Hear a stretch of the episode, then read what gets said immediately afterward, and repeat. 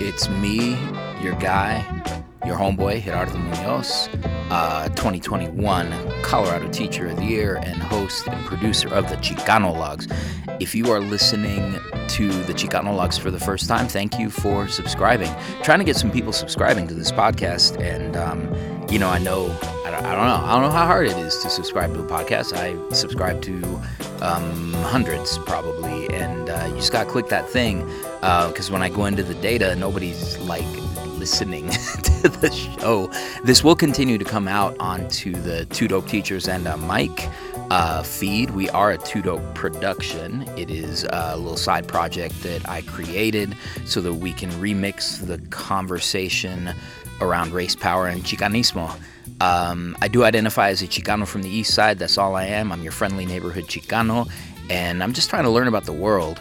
A lot of this uh, work on this podcast is really about learning my own researcher positionalities, who am I? What do I bring to my research? Not just what research do I do, but what what do I bring into this research life? And um, and it's something that I, that's a lot of curiosity for me. Um, shout out to all my raza out here doing podcasting and creating digital media. Would love to connect with y'all. So if you are a person who identifies as raza, um, I would love for us to connect a little bit. Um, if you are new to the Chicanologues and to Dope Productions in general, feel free to find us on social media um, Instagram and Twitter at Two Dope Teachers and uh, Facebook.com slash Two Dope Teachers and a mic. Uh, you can also email us with show ideas and feedback, Two Dope Teachers at gmail.com. And if you're interested in appearing on the Chicanologues, hit me up. Uh, we have some really dope folks coming on the show in the coming weeks and months um, as I try to launch this thing.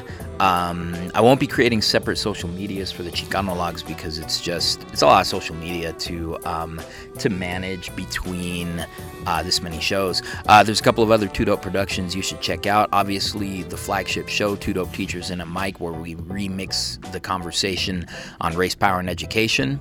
And then there is the exit interview where Dr. Asia Lyons and uh, my and our guy, uh, the illustrious Kevin Adams, uh, shares with us a little bit of his uh, journey. And what they do is they um, they share the stories of black teachers who were run out of the classroom, um, prevented from working in the classroom, and their experiences with racial battle fatigue, and um, and what they're doing now. It's wrenching. It's profound. It's it's uh, it's sad for our kids, frankly, and for our communities. Uh, we all need black teachers. Um, but what is so beautiful about the Exit Interview podcast and the community that Dr. Asia has created is that it, it makes me think a lot of um, of Dr. LaGarrett King's uh, writings on Black historical consciousness, where he talks about how the most important part of having a black historical consciousness is to know that black people were here before there was a United States of America, frankly, before there were any of these nations.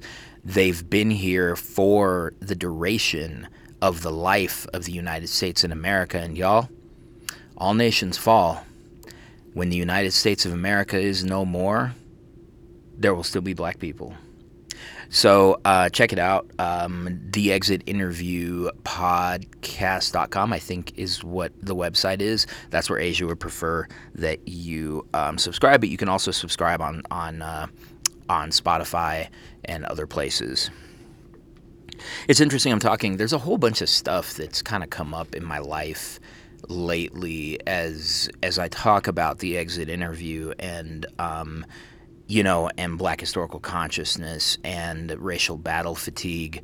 Um, I want to be really mindful and respectful of Dr. William Smith's work, um, who, as he developed this. Um, this frame, framing of black experience in education around racial battle fatigue, it is, you know, anti-blackness is um, is is its own very specific uh, type of racism that tends to impact the other racisms um, that are out there and the other isms that are out there. But you know, I don't I don't want to take away from it at all. So uh, I hope this doesn't come out this way. But the more I share um, these ideas, whether it's through Dr. Asia's work or whether it's through Dr. Smith's work um, around racial battle fatigue, I, I there are non-black people of color who find a lot of the things relatable.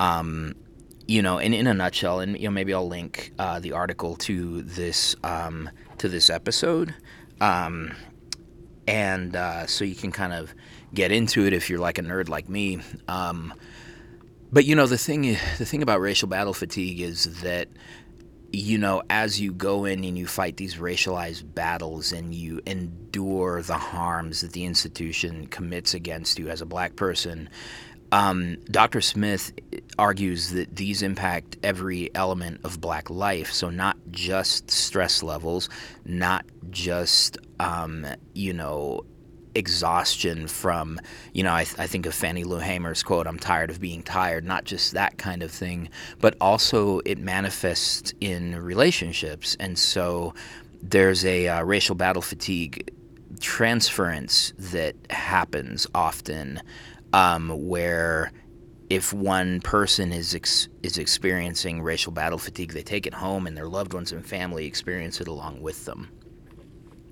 I bring this up because, oh, and, and uh, the other piece I meant to say uh, that's really important is that, in addition, um, racial battle fatigue can manifest physically. It can manifest in physical illness and Dr. Smith in in the and if you haven't heard these, go back and uh, listen to the the two part episode that we did um, a while back on the exit interview, where Dr. Smith talks about racial battle fatigue, what it looks like, what it came from, where it extends to.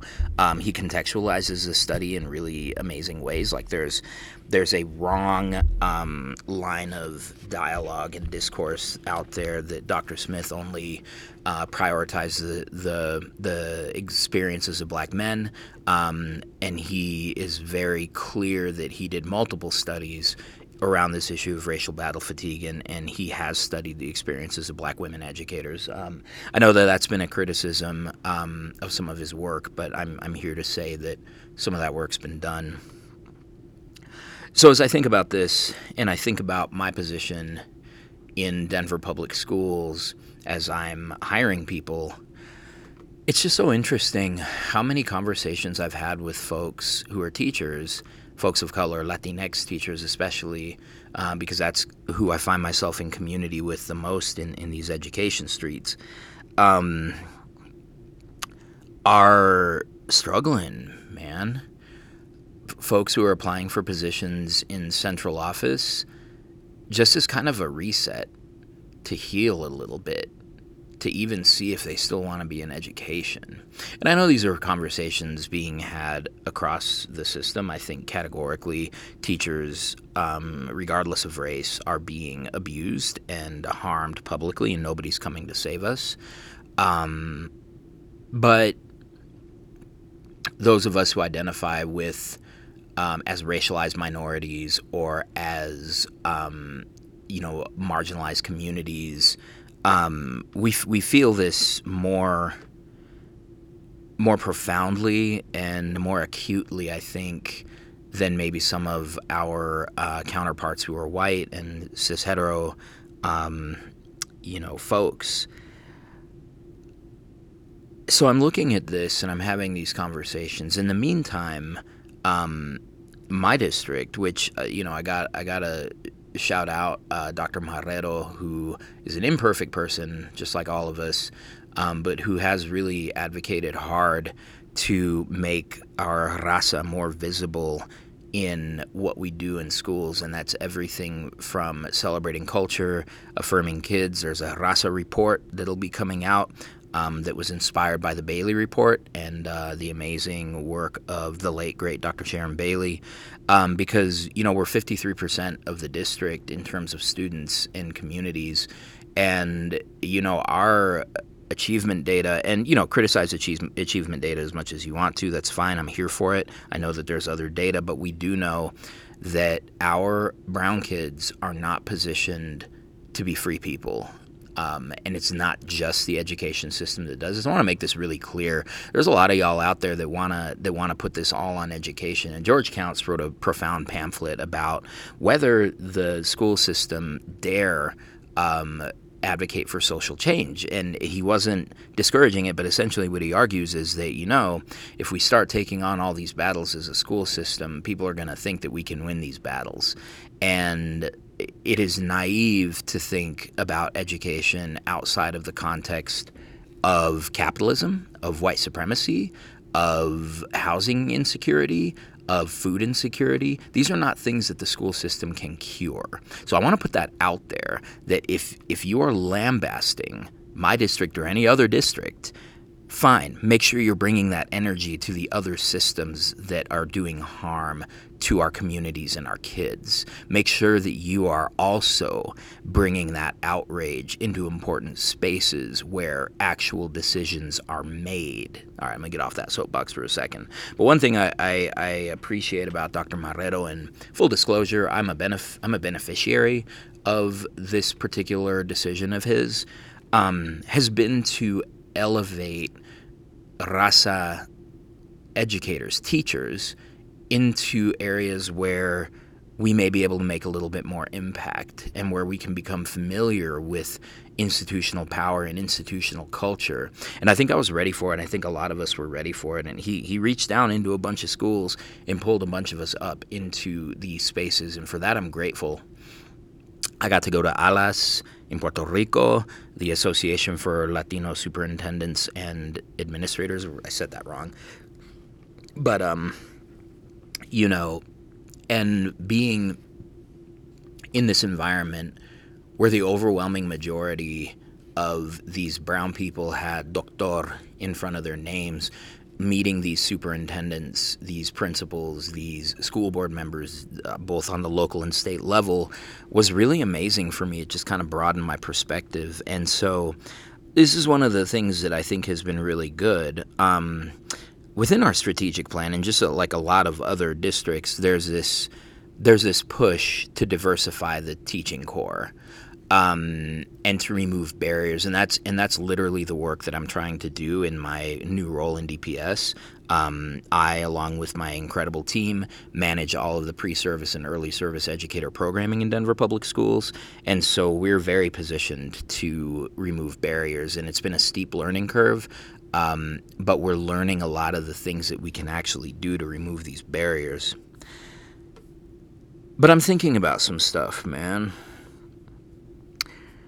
I, I have a list in front of me of people who I know, and I won't be reading their names, who are my raza, my gente, working at all levels of school. Some are classroom teachers, some are building leaders, some have been in central office roles elsewhere. Um, I'm looking at this list, and I'm thinking about this question of representation. I'm thinking about the call, which is the correct call nationally, to work harder for to make our teaching core better reflect the students in front of us. So in Denver Public Schools, um, I always say we're like 70% uh, students of color. I don't know if that's right or wrong, but I don't think it's too far off. I could Google it, but I'm not gonna. Um, y'all can let me know what you think. This is a way to force engagement, right? Um, you know, and so it's the right goal. But I'm starting to ask some questions around okay, but what does it mean to reflect our community? And I think the system still is about kind of checking the box, right? It's still about looking at the surname, looking at the skin color in some cases, looking at the language, and saying, this is what it means to reflect our kids. There are folks that we need in front of kids, that we need in building leadership, who are experiencing something akin to racial battle fatigue. And I think about I think about the ways that the system refuses to see us as whole still. I know a couple of Chicano teachers who um, who are unable to get jobs right now because they've been engaged politically, because they confront white supremacy where it lives, because they understand that white supremacy is not something that is only upheld by white people, not letting white people off the hook, but that we also, by virtue of being within a white supremacist system, need to check ourselves so that we are not upholding these systems um, and that we're conscious about ways that we need to decolonize ourselves. I'm guilty of it. I've done harm to other people of color, to other gente, to our community. I have. Sometimes they were harms of omission where I just didn't speak. I didn't advocate and stand up. And sometimes there were harms of commission where I let myself get pulled into something that I made personal. And these are things that I've, I've got to work on. These are all things that play to white supremacy. It's this division, right? And so I think about these people who are leaving, who I think, or, or who are just being, I shouldn't say leaving. Wow, that was really insensitive. Um, I think about these people who are being forced out and how they somehow, in this whole conversation about representation and having Raza teachers in front of Raza kids, decision makers, building leaders, folks who can actually make something happen for our kids are looking at these people and they're like, "Oh, but not not you."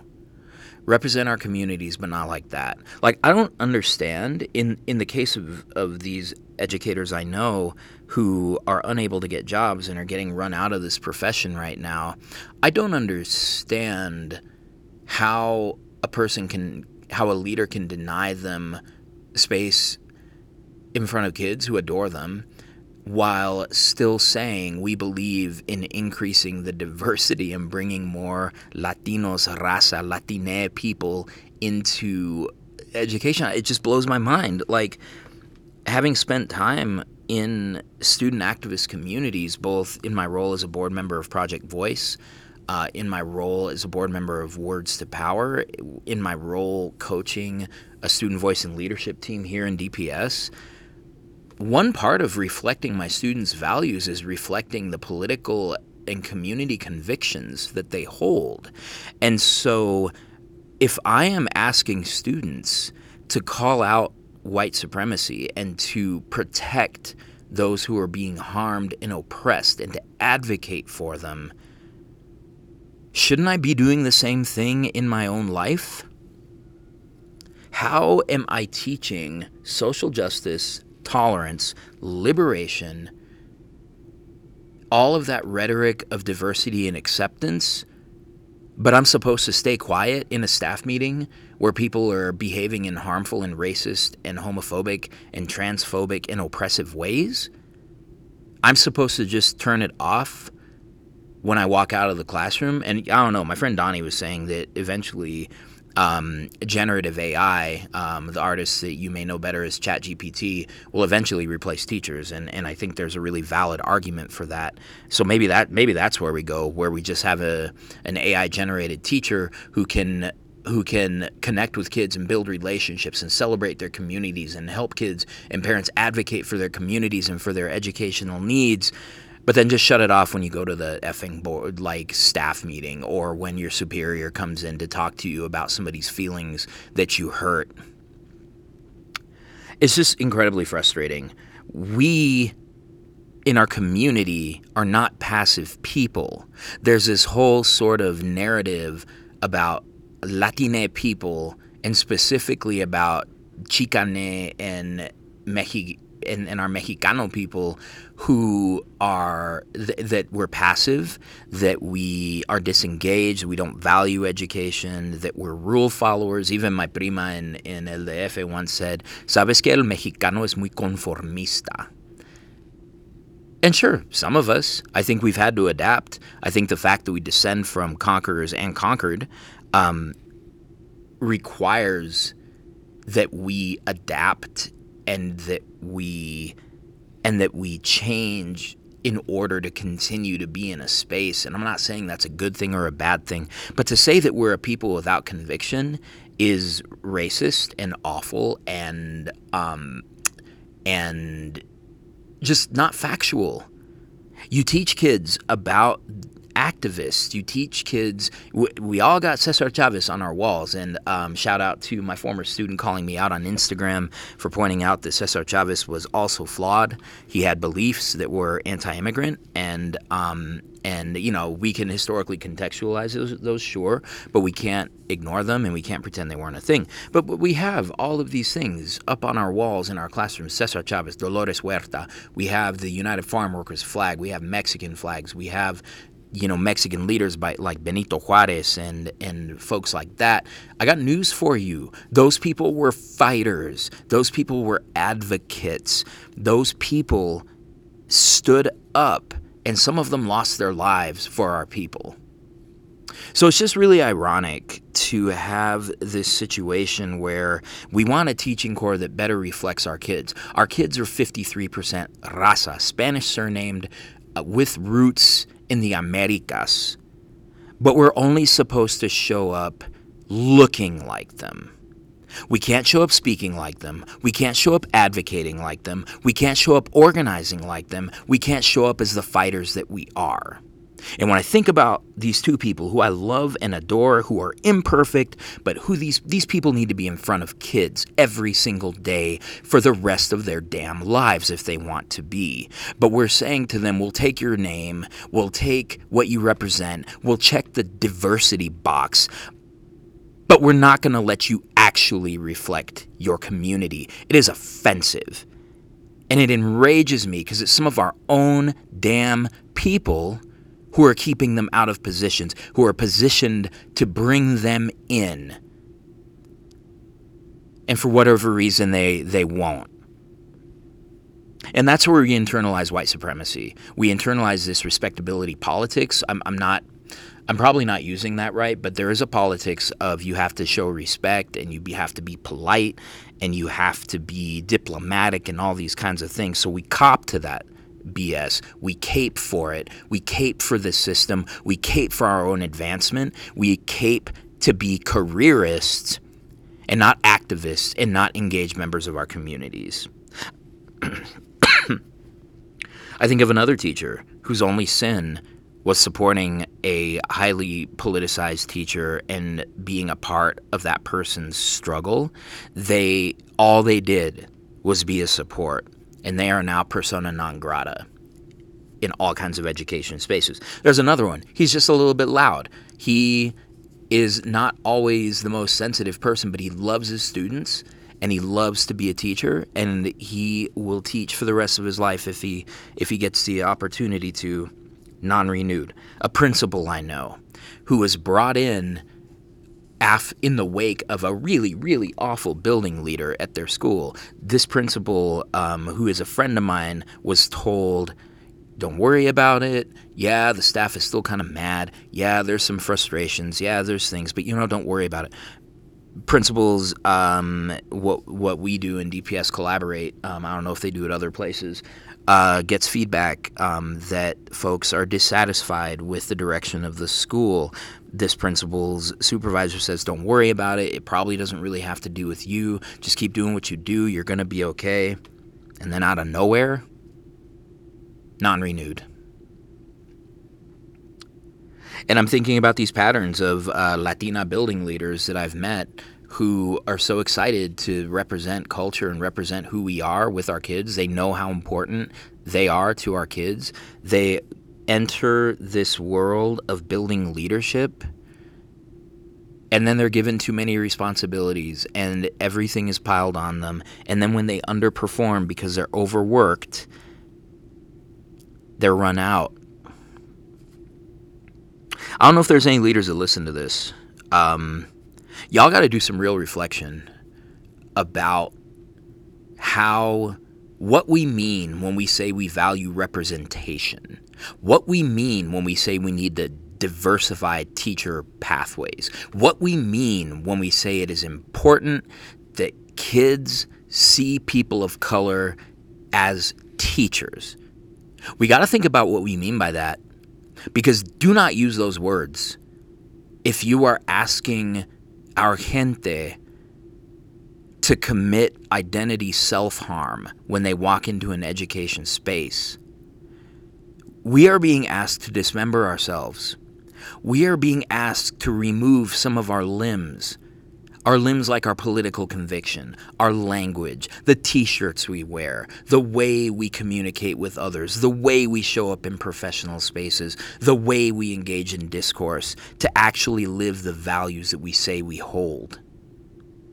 When you ask us, come and be a representation, come and be a brown face that these kids can look at, come and be a Spanish surname people that the kids can relate to.